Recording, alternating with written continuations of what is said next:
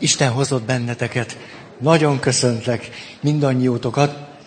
Remélem most már befutottak a villamosok. Mindenki itt van, aki szeretett volna jönni. Folytassuk. Az a benyomásom, ahogy legalábbis ez az én szubjektív benyomásom, hogy visszapörgetem, visszahallgatom a saját elmondott dolgaim, nem szoktam még egyszer meghallgatni, hanem az emlékezetemben, ahogy él a múltkori alkalom, meg az előtti alkalom. Én bennem úgy él, hogy van súlya, hogy stimmel ez, hogy ti is így éltétek meg, hogy súlya van annak, amit mondunk, hogy valahogy, mintha nem tényleg átlépnénk azt a határt, hogy na önismeret, meg jaj, de érdekes, meg egy fontos információ, hogy nem, én se így mondom. Szóval valahogy, hogy készülök, ahogy mondom, hogy hejhaj, azért ennek van súlya.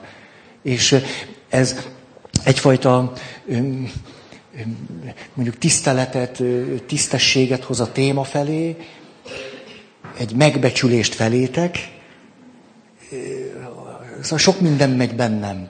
És ide kapcsolnám az első gondolatot, amit múltkor már mondtam, de még egyszer szeretném megerősíteni, hogy minél inkább sebzettebb, szorongóbb, neurotikusabb valaki, annál inkább hathat rá az, amit mondok, még inkább szorongást keltően.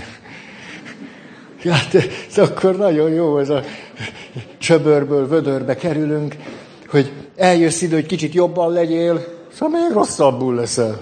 Szóval nagyon parádés. Azt akarom ezzel mondani, ha bármelyikőtök azt fedezte föl magán, hogy ahogy mondtam, hogy mielőtt meghallgattam volna ezt a két alkalmat, könnyebb volt az élet. Hát ha valakinek ilyen benyomása lett, akkor két picike gondolatom az egyik, hogy na, van még munkád. Ez egy jó hír. Mert biztos, hogy van értelme az életednek, van mivel még mit kezdeni. De hogy nem konkrétan és közvetlenül az, hogy jaj, akkor az én picim, jaj, akkor a magzatom, majd akkor a gyerekem, hanem... Még dolgozhatsz magadon. De. Közben pedig az elmondottak azt is igyekeznek kifejezni, hogy, és emlékszem, Bagdi Emőke, akit nagyon-nagyon tisztelek, hogy ő róla, mondtam már ezt, hogy kiállt nagy közönség elé, és azt mondja, hogy kérem szépen, 20 évvel ezelőtt ezt így mondtam. Most már az ellenkezőjét mondom. Azért, mert azóta rájöttünk, nem csak az ő saját tapasztalata vagy bölcsessége, a tudomány túljutott azon, hogy és most azt erőnek, erejével mondom, hogy akkor tévedtem. Hogy nem úgy van, hanem így. És akkor például, hogy mivel kapcsolatban mondta ezt, azt mondta, hogy egészen nyilvánvaló, egyértelmű, sok-sok kutatás Magyarországon, külföldön, hogy a kenguruzás jó dolog. Akkor megszületik, heteken, hónapokon keresztül hagyd legyen közel anyához, apához, elől, hátul. Anya, apa. És hogy egészen világos összefüggés van az idegrendszer, a stresszre adott válasz minősége, milyensége, és aközött, hogy egy pici csecsemő mennyit tudott közel lenni anyához, a szívveréséhez, testéhez, apához, akit ismert, ott biztonság. Tehát nézzük inkább onnan, hogy te óriási dolog ez, tudom, hogy beszélgethetek a magzatommal. Hogy tudom, hogy micsoda előny ez ahhoz képest, amit 5 évvel, 15, 25, akárki mondott. Legfőjebb picit még bolondnak is tartották, aki ilyesmit csinált. És mi olyat tudunk most, amit előttünk nem tudtak. Legfőjebb valaki ösztönösen valami anyai-női indítatásból megtett. De most tudhatjuk. Ez nekem nagyon lelkesítő. Hogy akármilyen, hát miből áll beszélni vele? Ahhoz nem kell egészségesnek lenni. Tényleg, nem kell rögtön jól lenni, meg nem tudom, hogy te, szeretlek, miből áll ez? Na, jó? Tehát, hogy közben pedig ezeket a pici dolgokat tudjuk, amiknek óriási jelentősége van. Olyan szép ez, ezek kis dolgok, amiknek nagyon nagy jelentősége van. Most már akkor fölvehetem a kapcsolatot a magzatommal, kitalálhatok róla szépeket, elképzelhetem őt, ha megszületik, tudom, hogy legyen itt, legyen közel. Tudom, hogy mit jelent az, hogy a nevelésben a felnőtt szükségletek kerülnek előtérbe, és tudom, hogy mit jelent, hogy a gyerek szükségletek. Akkor kenguruzok. Hát ez olyan csoda örökség, nagyszerű minden, amit megtehetünk.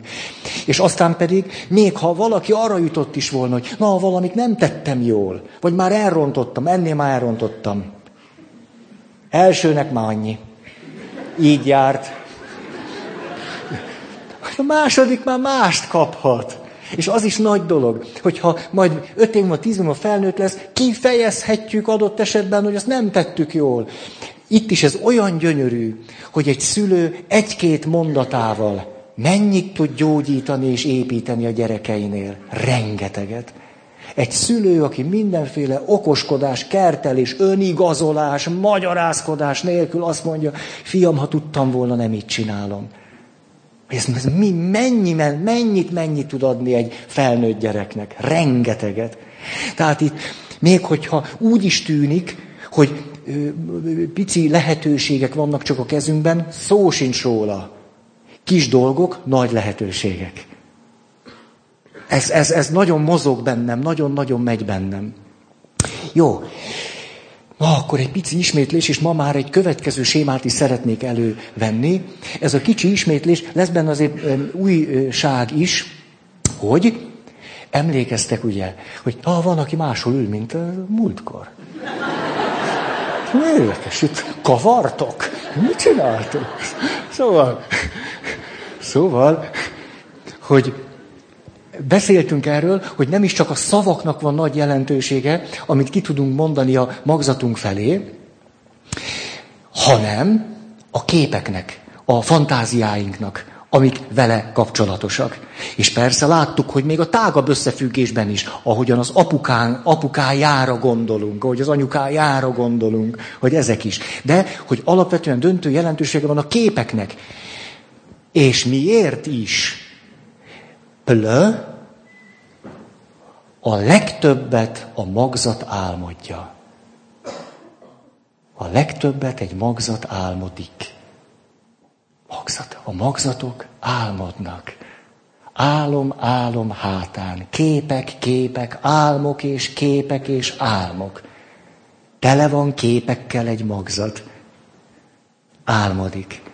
És milyen képeket használ? Anya, adj nekem jó képeket. Anya, légy, jó képeket kérek. Hadd álmodjam őket. Egy magzat nagyon sokat álmodik. Képek. Nem véletlen, hogy a képek olyan elemi erejű hatással tudnak ránk lenni. Na. Jó. Ezt akartam. Aztán következő. Számomra az is felszabadító, hogyha beszéltünk a testvér témáról, hogy 100 000 számra vagyunk érintettek, abban föltételezhetően, hogy a magzati életünk során volt testvérünk, de elment ebből a világból. 100 000 számra vagyunk érintettek, és ez hat ránk. És ebből a szempontból van nagy jelentősége annak, hogy abba hagyhatjuk önmagunk szidalmazását.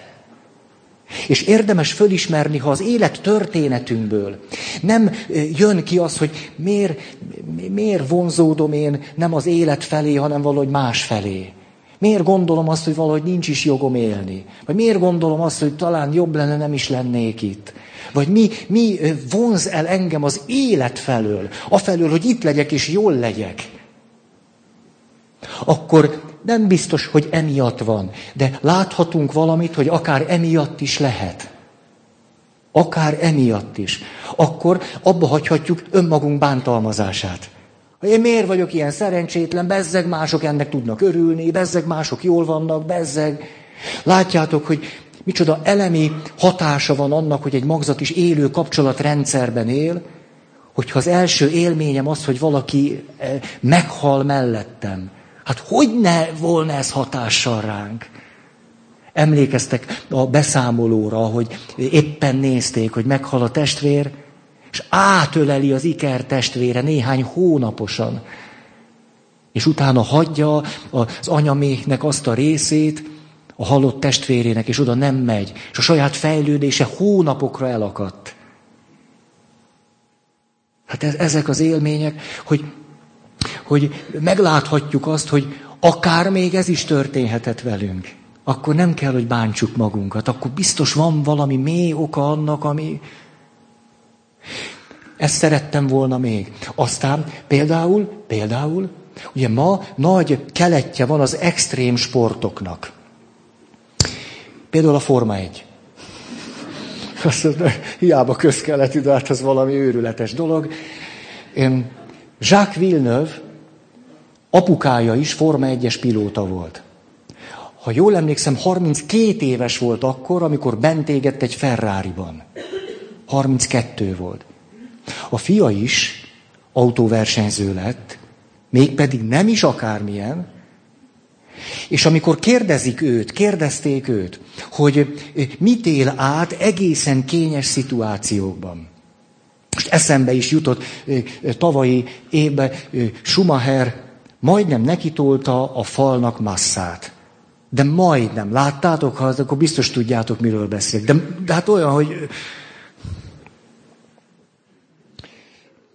Miért van az, vagy hogy micsoda előzések voltak? Tehát, hogy miért képes valaki akár ott is előzni, ahol előtte a pálya mérnökök azt mondják, hogy nem lehet. Ugye, azt mondják, itt nem lehet előzni, de ő megcsinálja. Tehát az biztos, hogy ez körülbelül a halálveszély. Miért van az, hogy valaki ilyen értelemben is dacolni tud a halállal? Jacques Villeneuve azt mondta, hogy ezekben a helyzetekben nem él át halálfélelmet. Nagyon izgalmasnak, érdekesnek találja ezeket a helyzeteket, igazi kihívásnak. És amikor egy ilyen veszélyes szituáción túljut, akkor átél valami jó érzést. Hol van Jacques Villeneuve-nek a halálfélelme? Tehát például meghal testvérem, meghal az apukám, még fiatal vagyok. Ugye, hát fiatal volt, az apa volt 32. És egyszer csak megjelenik egy nagyon sajátos belső világ, egy vonzás el az életből. Nincs halálfélelem.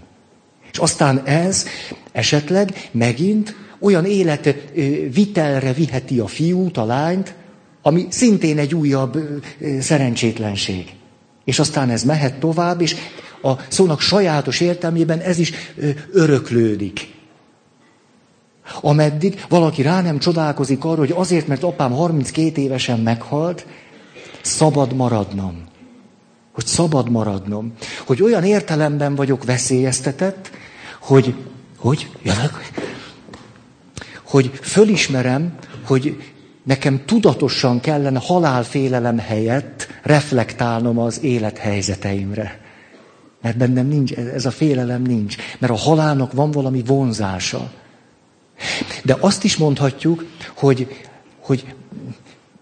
éppenséggel ez egy építő megoldás, hogy valaki a halálfélelem hiányában valami értelmes vagy értékes életet hoz létre, élsportoló lesz. Éppenséggel más életutakat is ki tudunk találni, például elmegy tűzoltónak.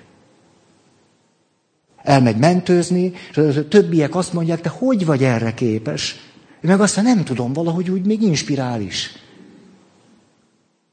Ugye ez az, amiről úgy beszéltünk 3 héttel ezelőtt, meg hát ezt nagyon szeretem hangsúlyozni, hogy a sebzettségből adunk az életre választ, vagy a sebzettségre adunk egy választ. Most valaki ezt fölismeri magán, óriási dolog, azt mondja, oké, mentőorvos leszek. Elmegyek tűzoltónak. De látjátok, nem mindegy, például elmegy katonának, és veszélyezteti a katonatársát. Nem a családját veszélyezteti, a katonatársát. Mert ő neki bizonyos szempontból mindegy, mert neki oda hát is jó, mert ott van az apja. Érez egy vonzást ott, nem adott engedélyt, hogy itt lehessen. Tehát láthatjuk, érezhetjük, hogy azért ennek van egy mélysége, egy felelőssége, de a felelősséggel együtt minél inkább valamelyikőtök azt, hogy a felelősségét kezdené fölismerni, annak arányában szabadság is van. Ez a jó hírem. Olyan nincs, hogy nagyon sok felelősség és kevés szabadság. Olyan nincs, ezek kard-karba öltve mennek. Tehát fölismersz valami felelősséget, tuti, hogy van szabadság is hozzá. Na. Fordítva is, fölismered, hogy mennyire szabad vagy ebben, van felelősség is. Legfeljebb nem látod. Jó, ezt még nagyon fontosnak tartottam mondani. Van-e még valami fontos? Már segítsetek, hogy mit. Még egy részt szeretnék olvasni. Elolvasom, aztán akkor úgy lassan lezárogatjuk ezt a sémát.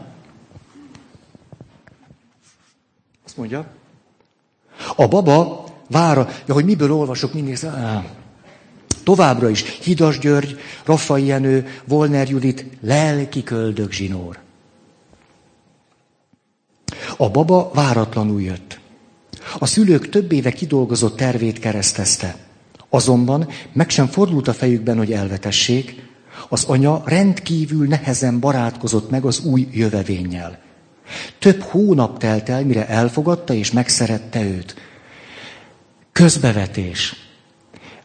Ha ilyen témával érkezik hozzám valaki, vagy ez a téma előkerül, sok édesanya, akiknek néhány hetes, hónapos magzata van, azt a belső fölismerést, hogy valahogy nem olyan könnyű nekem szeretni, mint egy idealizált elképzelésben, hogy hogyan kéne egy anyának várni és szeretni a picit, ez nagyon sok szégyen tud okozni. Nagyon sok szégyen. És ezt mondjuk is ki, hogy normális, ha valaki nem tudja rögtön, teljes elfogadottságban, befogadottságban, ciróka, marókában. Normális, mert hiszen olyan árnyalt, összetett lények vagyunk, a mi édesanyánk, a mi nagymamánk, az egész családtörténetünk, vagy milyen gyakran hallom ezt is, hogy van már 2, 3, 4, 5, 6, 7 gyerek. Van azért ilyen. Ugye, csókoltatlak benneteket, és ugye rám ne számítsatok, tehát... Tehát itt írtak a pálya. Szóval, hogy mennyire természetesnek tartom, amikor jön hozzám egy fiatal, áldott állapotban lévő anya, van már 5 gyerek. És sír, és azt mondja, sok! Ugye? Szerintem ebben semmi szégyelnivaló nincs. De látjátok, itt is a lehetőség. Ő fölismeri, hogy neki időbe tellik, míg teljesen befogadja a magzatát. Ott van már, de még a befogadás időbe tellik. Akkor ezt el lehet mondani a picinek. Hogy ezt is el lehet mondani. Azt lehet mondani, hogy figyelj, prüntjikén! Pöttyön, drágám, édesem, kincsem! Hogy anyának van nehézsége, de nem veled, magával. Most tanullak szeretni. Érted ezt? Hogy nagyon szeretetre méltó vagy, csak anya még majd most megérkezik hozzád. Rendicsek. Ha köztetek valaki köröztény ember, szoktatok imádkozni. Hát tudom, ritka, de jó, most egy ilyen ellenyésző kisebbséghez szólok, és az... Azért fontos ez a pozitív diszkrimináció, hogy mégis. Tehát ott is, hát nem, de szoktatok remélem úgy imádkozni, hogy Uram. Na, ez már akkor most... Jó, látom, van, akinek van ilyen élménye. Istenem, most 3:42 van hajnalba. Hát, ha valamihez nincs kedvem, akkor az, hogy veled még társalogjak. Hullafáradt vagyok, te drága. Mit szólnál, ha én most döglenék egyet? Tehát az Isten felé való beszédünkben is kifejezhetjük, ami van velünk. Hát épp ez benne a szép, ugye, hogy meghitt kapcsolat Istennel, tehát nincsenek tabuk. Tehát elmondhatom, hogy vagyok. Hogy uram, az utóbbi időben kicsit, mint hogyha nem pártoltál volna annyira, nem tudom. Tudom, hogy az élet mennyire van a te kezedben, de azért egy kicsit mások lesz. Jó, hát tudod, hogy kell egy kicsit, hogy dühöngjek. Tudod, hogy szeretlek, de kis dühöngés azért. De jól esik, hogy te ezt meghallgatod. Tehát ha egy imádságba begyakoroltuk azt, hogy Isten felé kimondhatóak vagyunk, és egyszer csak megérzékenyítke fülünk, hogy uram, te ezt most hogy hallottad? És hát hogy? És akkor olyan szép, most hogy mondtam, ugye bele is éltem magam, már hallom is, hogy Isten hogy nevez engem ilyenkor. Nem azt, hogy Ferenc atya.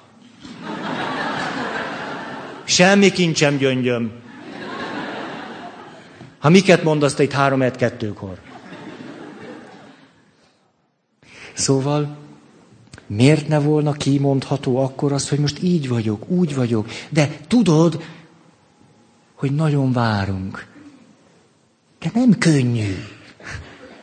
De majd együtt ezt kitaláljuk. És neked most csak az a dolgot, hogy növekedjél. Nincs semmi más dolgot. Többit majd anya elintézi. Szóval, hogy oda is bevihetem azt, ami realitás. Szóval, megyek tovább. Most azért eljutok a végére, ígérem, nem fogok 5 mondatonként. Azt mondja, a 36. hetet elérve megkezdődtek a szív-hangvizsgálatok. Az első lelet 180-200 közötti pulzus frekvenciát mutatott, ami a baba mozgásakor túllépte a 200-as határt. Felvetődött az azonnali császármetszés lehetősége. Végül is naponkénti CTG-re rendelték be a kismamát. Első lépésben azt javasoltam neki, hogy gyermekét kezdje el gyengéden masszírozni a belső kezével. Tehát nem így. Csukja be a szemét, képzelje el, hogy na, te pici, hol vagy, gyere már egy kicsit. Szóval naponta több alkalommal tetőtől talpig. Az érintés, de jó dolog ez. Na gyere. Aztán 2 nap múlva a pulzus frekvencia alsó értéke 160 volt. Felső értéke csak a mozgás esetén érte el a 200-at. Ez már elegendő volt ahhoz, hogy a vizsgálatot ritkítsák. Miután az értékek még mindig eléggé magasak voltak, és várható volt, hogy a későbbiekben behatárolják a születendő gyermek életpályáját, és ronthatják az életminőségét, arra kértem az anyát, ugye a segítő mondja ez neki, hogy, nem találom, hol vesztettem el a fonalat, igen, hogy a belső hangján a következőket mondja gyermekének. Tudod, váratlanul jöttél. Nem voltunk fölkészülve rád. Időbe tellett, mire el tudtunk fogadni és megszerettünk. Ezt úgy élhetted meg, hogy nem kell lesz nekünk. Hogy talán nincs szükségünk rád, vagy fölösleges vagy. Hát ez szívszorító érzés lehetett. De tudhatod, hogy elfogadunk és megszerettünk, hogy fontos vagy nekünk. A közlés mindkét oldalon drámai reakciót váltott ki. Az anya közel 10 percen keresztül zokogott, a baba pedig mozgás viharral reagált, ami tovább tartott az anya érzelmi sokjánál. Félő volt, hogy ott helyben megszületik. Mindketten megszabadultak egy súlyos érzelmi tehertől, ami fogva tartotta őket. A következő CTG-n a pulzus frekvencia egyenletesen 140-160 közötti tartományban mozgott. A kapcsolatuk, és benne ők maguk is meggyógyultak. Arról nem is beszélve, hogy egy későbbi infarktus veszélyét is sikerült ezzel megelőznünk.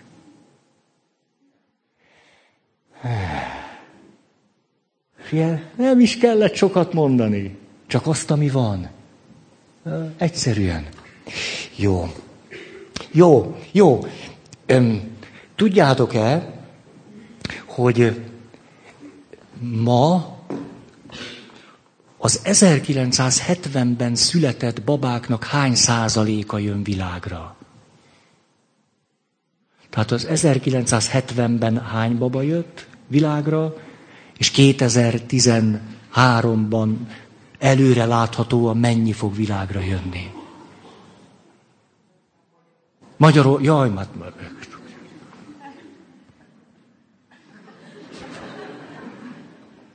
De jó a kérdés, igen. Aha, igen, 50%. Tehát most fele annyi baba születik, mint amennyi született 40 évvel ezelőtt. Fele. Helyhaj. Közben pedig azt is mondhatjuk, ez mind-mind kutatás, tehát nem úgy, hogy szépeket mondani, hogy éppenséggel kétszer annyi gyereket terveznek, és csak fele annyi születik meg. Tehát ha megkérdezzük a nőket, férfiakat, mennyit szeretnétek, ha annyi születne meg, amennyit szeretnénk, akkor több mint kétszer annyi születne meg, mint amennyi megszületik. Tehát, de nagy dolog az, hogyha meg tudnak születni azok a babák, akiket szeretnénk, hogy megszülessenek. És hogy közben ezt az utat pedig szó legjobb értelmében végigvinnénk velük. Az első 9 hónapot is. És azért akartam ezt így idehozni, mert nem tudom, olyanom lett, hogy ezt most elmondom. Nyilatkozat a kívánt gyermekek megszületéséért. Talán hallottátok is, ezt a hírműsorokban ma benne volt. Ez nagyon nagy dolog, mind az 5 parlamenti párt képviselője, frakcióvezetője aláírta, hogy politikai tevékenységükben, személyes és pártpolitikai tevékenységünkben olyan jogszabályokat, olyan működésmódot ígérnek, ami segíti a családokat, a megszületendő gyerekeknek a világra jövetelét. Családbarát, adózási rendszer és a többi. Nem fogom elolvasni. De, ez nagy dolog. Még ha elvi állásfoglalás. És ugye annyit ér, amennyit megvalósítunk belőle. De látjátok, mondjátok bárkinek, hogy én lobogtattam. Tehát, hogy ez van. Ez van? Na most. Igen. Hát... ezzel én ezt most szeretném lezárni.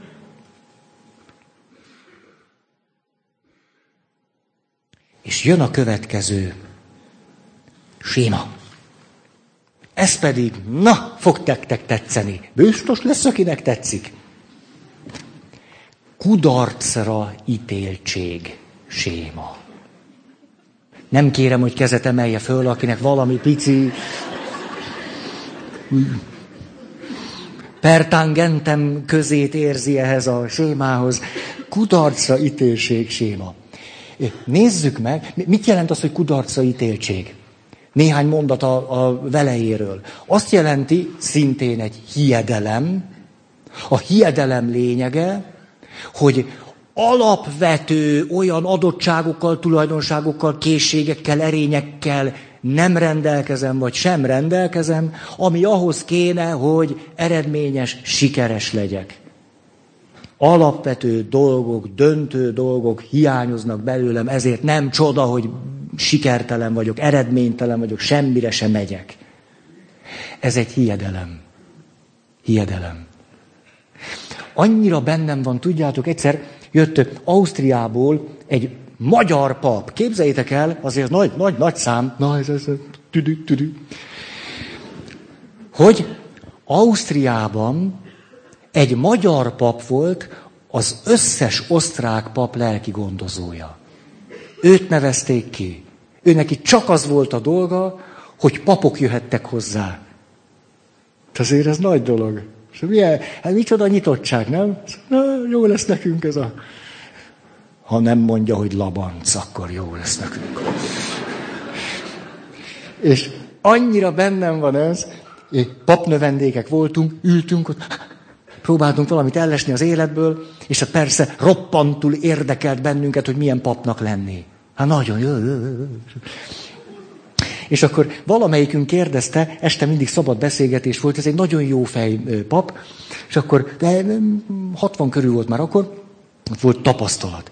Kérdezte tőle valaki, hogy gondolom őt is egy picit érintette a séma, hogy és mit gondol arról, hát látja az osztrák atyákat, hogy mi van azzal, aki béna.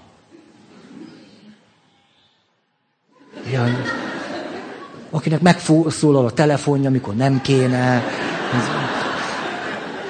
És akkor egy kínos helyzetbe hozza magát, mindenki előtt, és... Szerintem egyáltalán nem ciki. És hát bajnak baj, csak nem ciki. És tehát azt akarom ezzel, hogy biztos nem menném a személyemre, nem? Mert ez a telefonról szól. Szóval, hát ő szólalt meg, én csak ültem rendesen. Szóval, azt kérdezi, az egyik paptársam, gondolom, nagyon virágos fantáziái voltak egy eredményes papi életről. Hát, atya, ez nagyon szép, hogy így, meg úgy, és hát, de mi van, aki szerencsétlen? Te így kérdezte, ez nagyon jó, hogy valakinek volt ennyi önbecsülése, hogy ezt megmerte kérdezni. Atya, mit csináljanak a szerencsétlen papok? Mert néhány év múlva egyel több lesz, az biztos, hát... Most magát meg ide hívták, ugye, hogy minden pap lelki gondoz, hát itt akkor itt is csináljon valamit, kicsit akkor. És akkor derült egyet ezen, és azt mondja, na mondok maguknak egy történetet. Elmondanám, hogy volt egy egyházmegye, és az egyházmegyében volt egy teljesen kétbalkezes, kétballábas pap. De szóval amihez hozzányúlt, ismeritek ezt, eltört, leesett, kigyulladt, tehát minden... Azt mondja, elmondanám neked, ifjú papnövendék, hogy az egyházmegye nagyjából legvirágzóbb egyházközsége volt ott. Ennek két oka volt. Az egyik, hogy a pap megtanult együtt élni a bénaságával, tehát hordozta, kifejezte, tudott bocsánatot kérni, nem titkolta, nem nagyképűsködött, nem kompenzálta, egyszerűen csak kifejezte, látjátok, hát most vettem gatyát, hát hogy ez, hogy... Ez azért jut eszembe, nekem van egy ilyen félelmem. Legkomolyabban. Hát, hogy, mert nem úgy, hogy... Egyszer kimegyek, és... Mert volt már olyan, azért megmondom miért, volt már olyan, hogy gatya volt rajtam, de fölül mackóba voltam. Tehát fölül felejtettem el fölöltözni. Volt ilyen. Majd mentem, hogy nem tudom nektek, hogy néz ki a reggel, de én hol. És azt szoktam, hát mégiscsak, hogy leszoktam nézni magamra, mikor úgy megyek kifelé, hogy megvan-e minden, ami... Tényleg így van, simán, megyek, és... Szóval azt mondja ez a papbácsi, nem volt bácsi, jó fej volt, nem mint a bácsi, meg értitek nagyon. Azt mondja, hogy mit bénázok itt, Feri, no. Azt mondja, a legvirágzóbb élet ott volt, két oka volt. Az egyik, hogy a pap olyan természetesen emberien viselte az összes ügyetlenségét, a másik pedig, hogy ez megszólította az egyházközség tagjait, és mindenki azon tolakodott, hogy segíthetnének neki.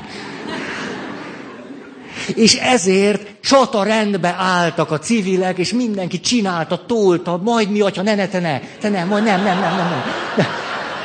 Bízd ránk, Réci, bízd ránk, add nekünk, kérjük. Ugye, máshol meg a nagy képüsködött a pap, ugye, mindenki mentek szanaszét, majd a pap megcsinálja, olyan okos csinálja meg. Mi van, majd kritizáljuk, nem? Ez egy jó felosztás. De nem itt. És azt mondja, virágzó élet. Tehát attól, megint csak mondom, attól, hogy valaki ezzel így van, sebzettségre is lehet választani, nem csak a sebzettségből. Nézzük akkor, egy pici sportpéldát szeretnék hozni, az a nagyon jól, mert ugye, hogy kudarcra ítéltség, sikertelenségre, eredménytelenségre ítéltség, egészségedre. Hogy tényleg milyen alig köhögtök, meg trüsszögtök. De tényleg, hogy ilyen jól vagytok. Ez nagy dolog, itt dúl az influenza, mi meg itt dőzsölünk az egészségben. Szóval, sportolóknál nem egyszer szintén kiderül az, hogy mintha is a sajátos dolog egy sportoló kudarcaítéltség sémával. Ugye nem egy jó felállás. Tehát, hogy ugye tolja bele, és akkor az utolsó pillanatban hasra esik. De hát tudjuk, hogy van ilyen. Hogy, hát most nem tudom, kicsit szétesőnek tűnik a mai alkalom? Egy picit. Nem. Jó, majd teszek lépéseket a koncentráltság felé. Nem, az van. Azt mit képzeltek tőle? Van? Így akarom. Szóval, hogy most évvégén az Eurosporton zseniális összeállítások voltak mindenféle bakikból, meg ilyen furcsa, lehetetlen, döbbenetes helyzetekből. Hát nem lehetett nem nézni. Hát ott csapkodtam a térdem, fuldokoltam, a szomszéd kopogott föl, seprűnyél el, hogy hagyjam már abba. És hát ott olyan, hogy a maratoni futó 42 kilométer, 195 méter fut, célszalag, és hogy égnek dobja a kezét, hogy győzött, elcsúszott, át a célszalag alatt. És kézzel így fekszik, az óra meg megy, érted? Minden világcsúsznak annyi, egyéni csúsznak annyi, és ott fekszik. Ezért volt döbbenetes, most egy ellenpélda, Ristovéva, hát én most is kimondom a nevét, már libabőrös leszek, ne értse félre senki. Hogy ahogy ő benyúlt a célba, hogy nyújtózkodott, ugye amerikai volt, aki ott nagyon jött rá, ugye? Az amerikai sporttársa. Látszott, hogy nyújtózkodik, és bennem rögtön, hogy te jó ég, üsse már meg azt a cél valamit, üssön már rá.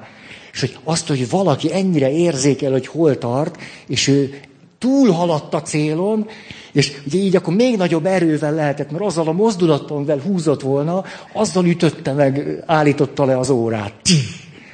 Ugye a másik meg így előre csak kaparázta a cél. Míg a mi lányunk úgy odasózott. Szóval, például Ristovéva, hogy azt mondja, mindjárt visszatérek, biztos hallottátok nem egyszer, hogy mi adott neki erőt a sikerhez, a győzelemhez, hogy megmutassa, hogy tudom. Anyukája. Anyukám ott volt. Anyukám, aki Hódmezővásárról fölköltözött Pestre, hogy ott legyen velem, azért, hogy anyukámat meglepetésből kihozták. És mutathattam anyának, hogy nem volt hiába. Ugye, és előtte néhány hónappal piszok módon kizárták egy világkupa futamról. Aztán mit mondott még? Azt minden alkalommal elmondta, anyukám, városom, hogy a debreceniek ott voltak. Hogy annyi mindent tettek azért, hogy én... Vagy hogy most Gyurta Danitól hangos a világ. Ugye, hogy amikor megnyer, már akkor mutat föl a norvég sporttársának. Hogy a siker is, amit olyan eredményesség, hogy mennyire beágyazódik az emberi kapcsolatainkba, jelen való kapcsolatainkba, meg a kapcsolati örökségünkbe. Hogy mennyire az elmondottakkal ezt szerettem volna érzékeltetni veletek. Hogy mennyire nem csak arról szól, hogy győzni, hanem hogy a finom szövésű emberi világban mi az örökségünk, hogy vagyunk azzal, hogy eredményesnek lenni, vagy... És hogy, vissza a sporthoz. Tehát a sportpszichológia arról beszél, hogy nem egyszer kiderül, hogy valaki rendre a tehetsége alatt teljesít. Főleg az minden edzőnek a rémálma, mikor olyan tanítványa vagy tanítványai vannak, edzésen odaáll, egyéni csúcs, versenyen 10 centivel kisebb. 20 másodperc egy gyöngébb.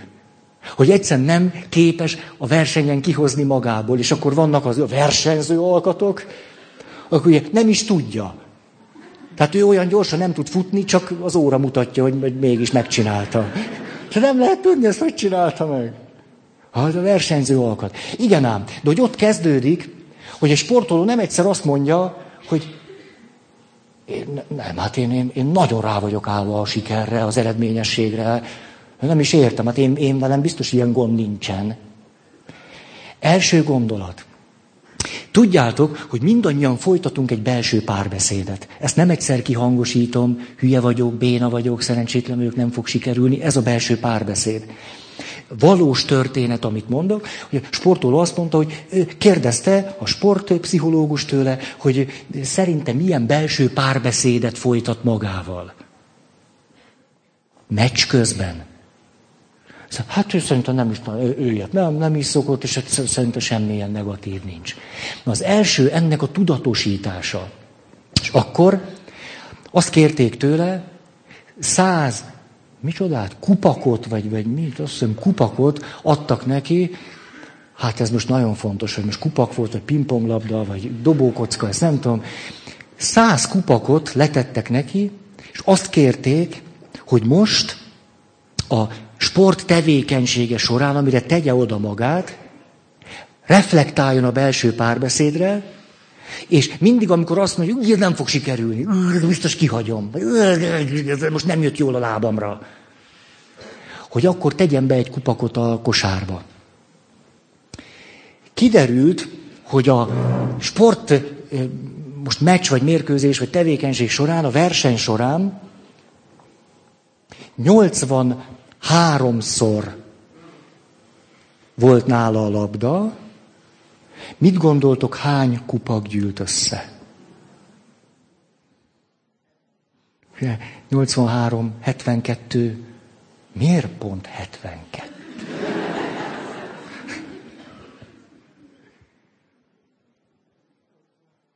Nyolcvanhárom. Látszik, hogy egy derűs, optimista társaság vagytok. Még így kedden este is, fáradtan is. 87.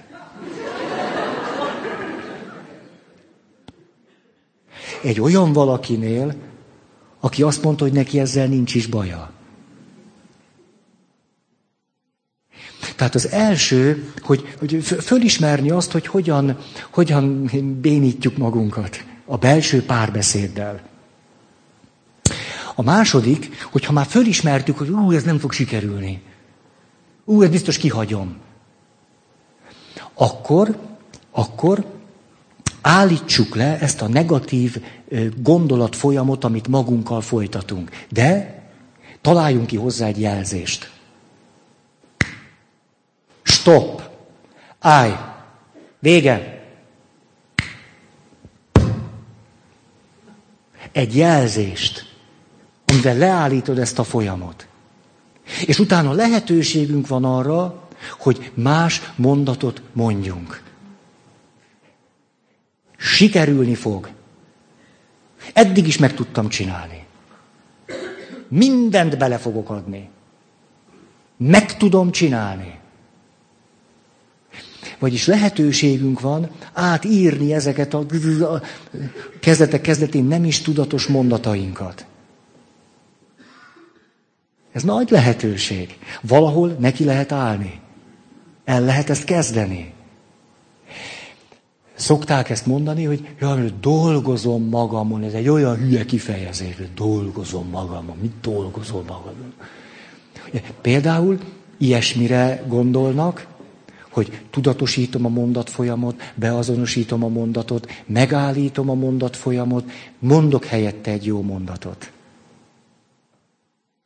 Mi szokott ilyenkor történni? Legtöbb ember azt mondja, ez már nem, ez bonyolult. Simán végigélünk még 40 évet úgy, hogy egy végtelenül egyszerű dolgot kéne csinálni, ne, most megállítom a mondatot, csettintsek, na, a Feri hülyéskedik ezzel, mit csettintsek, de hogy csettintek. Majd lesz valahogy, hát persze, nem lesz sehogy, de hát nem. Szóval itt megint szívesen fölhívnám a figyelmünket arra, hogy mennyire a tehetetlenségi kör része tud lenni az, hogy amit tehetnénk magunkért, azt se tesszük meg. Ugye, mert hát miért sikerülne nekem ez? Miért most csettintek, biztos ettől nem lesz jobb. Egészségedre. Ugye, tehát már is visszataláltál akkor a körbe. Ezt érdemes tudatosítani, hogy amivel lebeszéled magadat, ez a sémának a világa. Na jó. A sportolókat, a sikeres élsportolókat néhány közös jegy összeköti. Például a stresszre adott pozitív válasz, illetve hogy olyan helyzeteket, amelyeket sokan nagy stressznek élnek meg, ő kezelhető stressznek éli meg, kisebbnek. Azt, amennyire ő stressznek éli meg, azt képes kézbe venni, kézben tartani, és emlékeztek, erről beszéltünk sok-sok alkalommal ezelőtt, az izgalmi állapotát képes a cselekvőképesség érdekében kontrollálni és alakítani. Na, erről beszéltünk. Aztán önbizalom, ami nem csak a személyére vonatkozik, hanem nagyon világosan meg tudja mondani, hogy ő miben ügyes. Hogy én ezt jól csinálom. Tehát a képességében is bízik. Abban, nem csak abban, hogy tudok nyerni, hanem abban, hogy ügyesen adom a lasztit. Hogyha kapus vagyok, tudok úgy védeni, hogy elérem a kapufát is. Képes vagyok innen. Tehát a képességeinek tudatában van, és bízik bennük, hogy ő azt meg tudja csinálni. Aztán harmadik, képes a hibáiból tanulni, tehát ha valamit nem csinál jól a meccsen, nem busong rajta, hanem ötletel, hogy akkor ezt mit most legközelebb, hogy ezt nem. És van egy másik tulajdonság is, ez is legalább olyan fontos, a kudarcait képes elengedni. Hát azt mondja, jó, vége, most meg itt van. Néztétek a teniszt? Legalább nem. Ha nem is mondok semmit, nem néztétek a teniszt. Lenyűgöz, ahogy nézem a teniszt, hát látja, ezért fekszem le 3-2-kor, és akkor meg dühöngök fölfelé, de... Hogy néztem a teniszt, az döbbenetes, hogy valaki mélypontra kerül, és úgy tűnik kívülről, hogy elúszott a játszma. És egyszer csak, mintha semmi nem történt volna, egy fordulat, és már behúz 3 gémet egymás után. Zseniális! A legnagyobbaknak pont ez a zsenialitás. Azt tudja mondani, hogy ez idáig volt, most meg ez van. Ez eddig volt, most ez van, ez eddig volt, most ez van. Hí, ez gyönyörű, gyönyörű. Amikor snookert nézek.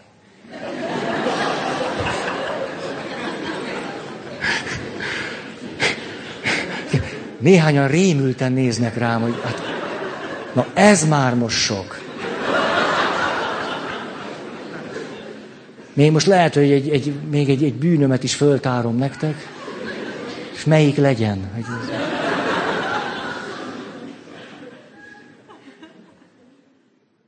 Például, hogyha a rajzfilm csatornán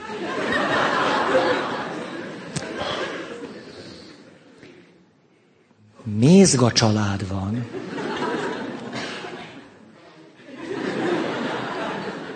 azt én nagyon bírom. A Mézgát, nagyon. Na jó, de még sokszor a Futrinka utcánál is leragadok. Hát olyan édesek. Na jó, szóval, hol járok? Teljesen most a téglagyári megállónál leálltam. Tádém, az én kis Tádém, olyan édes. De hol jártunk? Köszönöm. Snooker. Egy világbajnok snookerista. és nem megy be a golyó, megőrülnék ettől. Nem tudom, ti hogy vagytok, én meg tudok bolondulni. Akkor tudom, hogy hogy kéne, minden megvan, és egyszerűen a kezem nem tudja.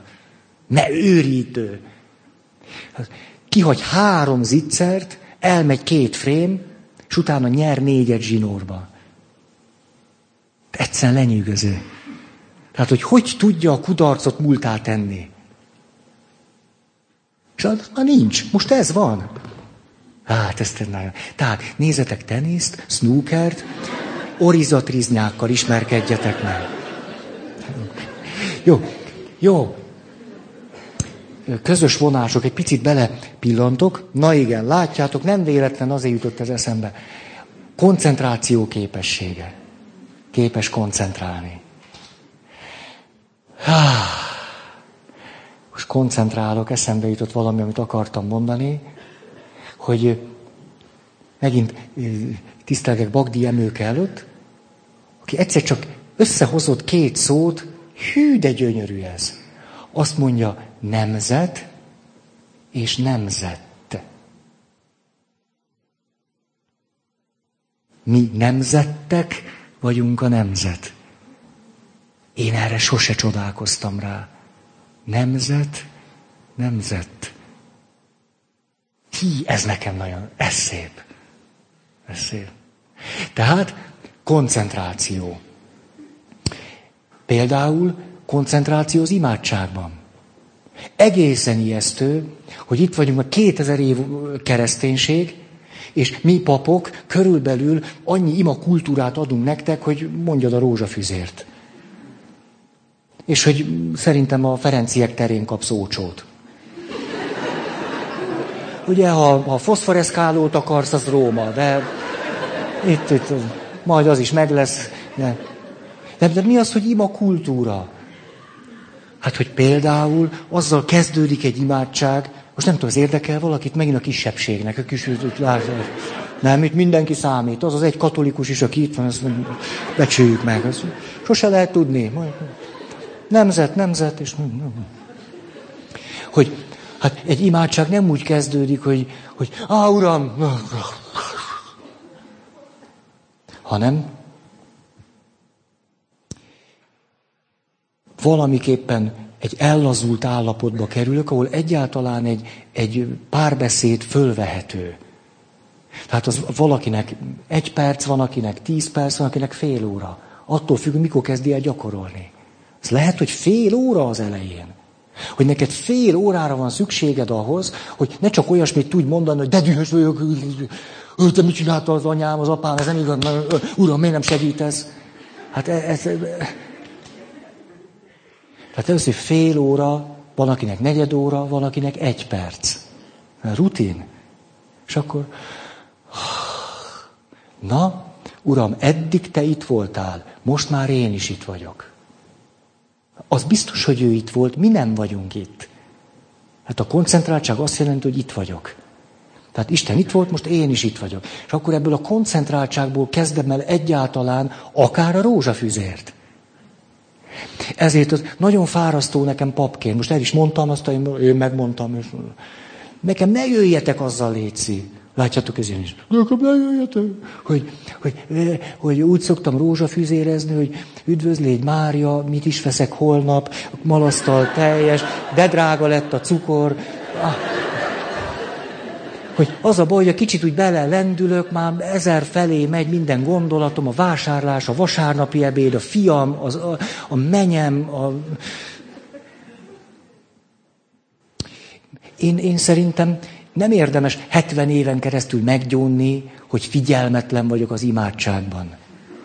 Szerintem ez nem érdemes, egy ilyen kudarcra ítélt pálya, hanem megtanulhatok koncentrálni. Hát akkor ellazulok, koncentrálok. Női csoport. És akkor ott az egy imádság. Ha valakinek erre szüksége van, például az imádságot, akkor azzal is kezdem, hogy megvan a koncentráltság, az egy ellazult állapot. És akkor emlékezetembe idézem a képek, hogy kivel is beszélgetek. A spirituális alaptapasztalatban föltáruló Istenhez beszélek. Nem a képzeteimhez, a tévedéseimhez, a torz Isten reprezentációimhoz. Elképzelem, hogy kihez beszélek. És utána tud valami kezdődni. Az összes többi hát csak egy ilyen pingpong meccs, össze-visszaság. Gondolatoknak a szakadatlan ilyen össze-vissza verődése. Ugye sokan ezt imádságnak hívják. Ez egy kedves próbálkozás.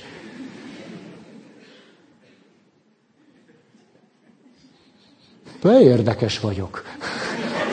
Mit nem eresztek meg itt? De nézem az időt, most lassan takarodjak. Tehát, hogy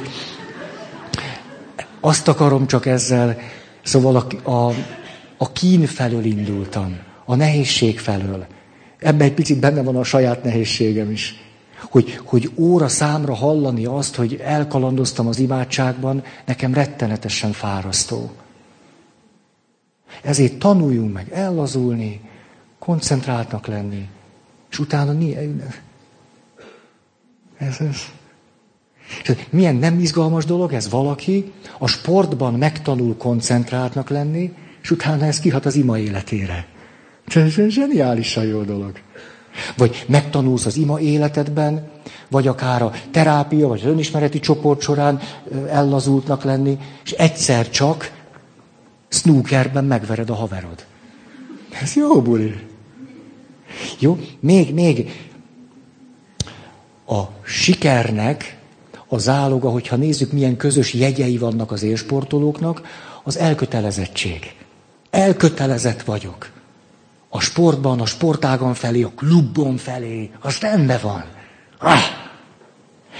És ehhez társul egy másik, és milyen érdekes, hogy az anya-magzat kapcsolat hogyan érintkezik például azzal, hogy valaki eredményes vagy sikeres tud lenni. Az élsportolók közös vonása, hogy gyakran jelennek meg a szeretett sportágának a képei ő benne, akár ébren van, akár alszik. Tehát álmodik is vele, és képzeleg is róla. Hát olyan akarva, akaratlan, hogy elképzeli, hogy hú, de majd a meccs, na majd hogy lesz, na a pálya szaga. Tehát a pályának szaga van. A parketta szaga, a fű szaga, a mit tudom én mi az, a gumipálya szaga. Nevettek rajtam, amikor még sportoló voltam, sporttársaim, mert ugyanis, hogy ott van a magasugró szivacs. Hát meg a magasugró szivacs az ágyam.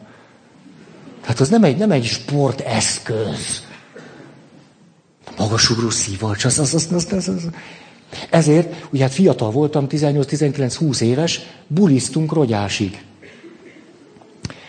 És akkor nem egyszer úgy volt, vagy mit tudom, nem, elvesztettem a kulcsom, például ilyen is volt. De gyakrabban reggel 9-kor edzés. Most hétre értem volna haza, nem mentem már haza, nekem az teljesen természetes volt. Mentem a pályára, befeküdtem a szivacsra, és ott szundikáltam. Hát ez nekem olyan volt, mintha az ágyam lett volna. Hát ott bevackoltam magam. Ugye magasugró dombnak volt egy védő teteje, hogy az eső ne érje. Ez az enyém volt. Ez úgy mentem oda, mint a család. Szóval az élsportolót jellemzi az, hogy a képzelet, hogy a sportról képzel, képzeleg, álmodik. Nos, hoznék egy párhuzamot. Te, milyen gyönyörű dolog az, te egy férfi vagy. Hát az hogyne volna? Van egy társad, szerelmed, feleséged. És akkor te elképzeled őt. Hogy napközben nincs ott, és akkor ó, ez én Brünnhildám.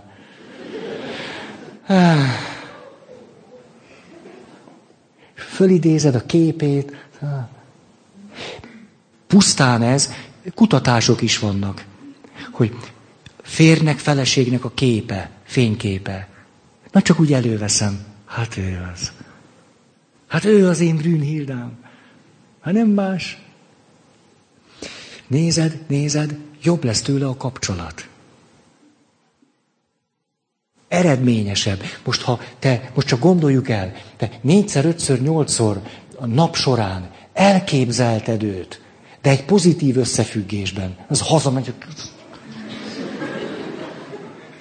úgy, hogy hát ő az én szerelmem, hát ő az én feleségem. Elképzelted, akkor is, ha összevesztetek reggel, hát ha 6-szor úgy elképzelted őt egy szép összefüggésben, ha lehetetlen, hogy úgy roncsál be, mint Mardell a gatyának. Szép. Jó? Utolsó közös pont, egy hatékony szorongáskezelés jellemzi azokat, akik eredményes sportolók. Hatékony szorongáskezelés. Hát ellazultság. Tehát ellazultság, koncentráció, édestesó, kart-karba öltve. Ezt azért is mondom, most akkor van 6 irányunk, mind a 6-ba lehet gyakorlatozni. Jaj, akkor most hogy csináljam? Már el tudsz lazulni, képes vagy koncentráltnak lenni, tudatosítod a jó tulajdonságaidat, tik-tik-tik, mindegyik egy jó út. És mindegyikre képesek vagyunk. Na! Hi? Szerintem most be kéne fejezni. Nem, mit csináljunk? Tényleg, mert 10 perccel mi legyen? Beszéljek még? Ezt vártam. Van értelme az életemnek. Na akkor fontos dolgot szeretnék mondani. Egy nagyon izgalmas kutatás, jó veretes. Az egyéni életcélok és az egyéni életcélok elérése, ilyen értelemben sikeresség, eredményesség, hogy célba jutok, és a jól lét összefüggése, de élethosszig tartó tanulás, élethosszig tartó emberpálya, életpálya vonatkozásában. Tehát nem arról van szó, hogy nagyon sok dopping, nyerek egyet, és utána szívinfarktus kapok 32 évesen. Mert akkor volt célom, elértem, ez a rövid távú. Tehát itt hosszú táv, életcélok és jól lét összefüggése. Ez egy izgalmas téma, nagyon is idejön. Az első, azok vannak jól, ők vannak jól, élethosszig, tehát hosszú távon, az élet célok tekintetében, akik összetudják kötni az élet céljaikat a szükségleteikkel. Ez nagyon egyszerűen hangzik, de mindjárt mondanék valamit. Mit jelent annak a nagysága, hogy én a szükségleteimet tudom összekötni az élet céljaimmal? Hogy a reklámok nem etetnek meg. Mert az azt jelenti, hogy olyan szükségleteket keltenek benned, amelyek nem valódi szükségletek. Ezért kitűzünk rengeteg célt, rövid távú célokat rengeteget, közép-hosszú közül, amelyeknek a hátterében nincsen valódi szükséglet. Olyan szükséglet meg pláne nincsen, ami a jól léttel összefüggésben álló szükséglet. Nagyon érdemes volna megkérdezni, hogy te ezt szeretném, azt szeretném, amazt, ez kéne, az kéne, hogy rákérdezni a másik oldalára, ez milyen szükséglettel áll összefüggésben. Milyen valódi, mély, emberi szükséglethez tartozik. Vagy pedig csak szomszédnak is van. Az, hogy a szomszédnak van, ez nem egy mély emberi szükséglet. Ugye hát ez egészen döbbenetes, hogy Moncsicsi őrület.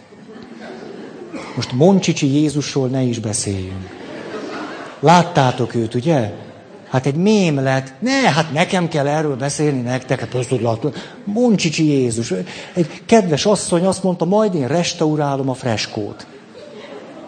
A többit most tegyétek hozzá. Tehát van egy idős néni, akinek van nagy önbizalma, és nagyon kevés önismerete. Ezért ő restaurálja a freskót, ami úgy néz ki, mint egy Moncsicsi. Nem, ezt nem, üssétek be, googlizzátok ki, Moncsicsi Jézus, és már... Hát már trikókat árulnak így. Trikók vannak. Szóval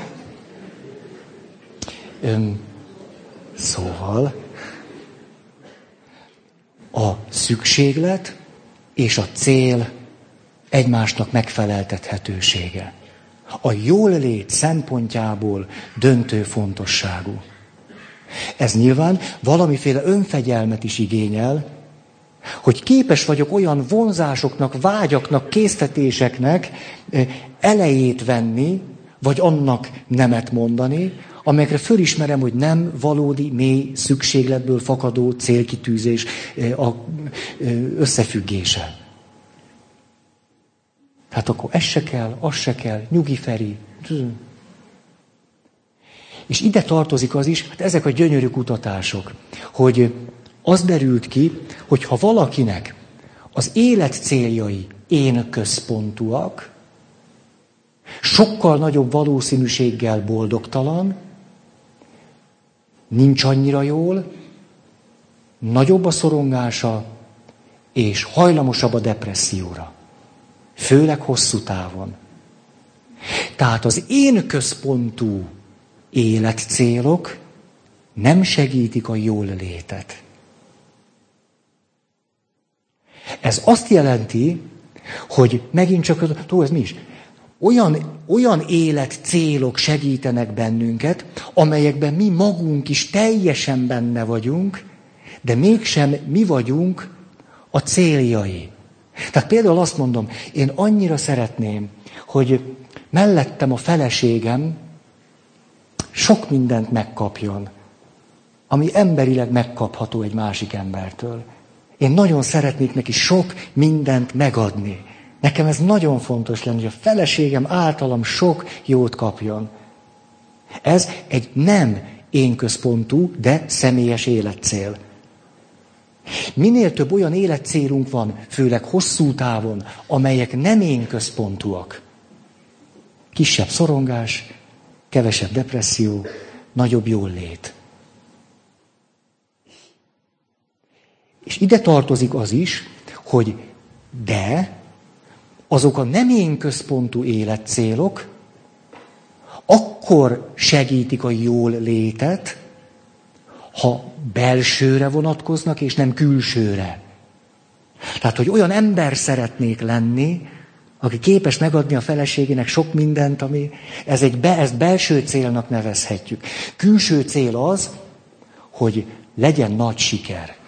Az egy külső cél. Az is külső cél, hogy minél több ember lájkoljon. Az külső cél. Az is külső cél, hogy minél több pasi lásson vonzónak. Az is külső cél. De hogy képes legyek egyre árnyaltabban látni a kapcsolatunk dolgait, az belső. Tehát a jól léthez azok az életcélok járulnak hozzá hosszú távon nagyon hatékonyan, amelyek nem én központúak, de belsőre vonatkozóak. És látjátok itt akkor, nem is olyan könnyű, hogy belsőre vonatkozó, de nem én központú. Ez a trükk, hogy belsőre vonatkozó, de nem én központú. Hí, ez nagyon fontos.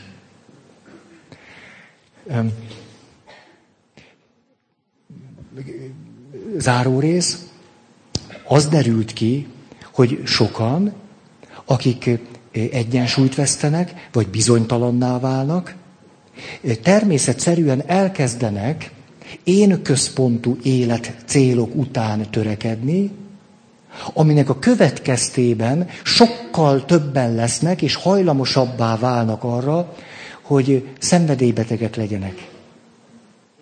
Rövid távúvá válnak a célok, magamra vonatkoznak, és hosszú távon éppen ellentétes irányba visznek, mint amerre a jól lét van. Azt hiszem, hogy talán most akkor ez. Lesz még vagy 7-8 pont. És akkor látjuk, hogy mi az, amire érdemes törekedni. Mi hoz eredményt, és mi nem. Nagyon köszönöm a figyelmeteket.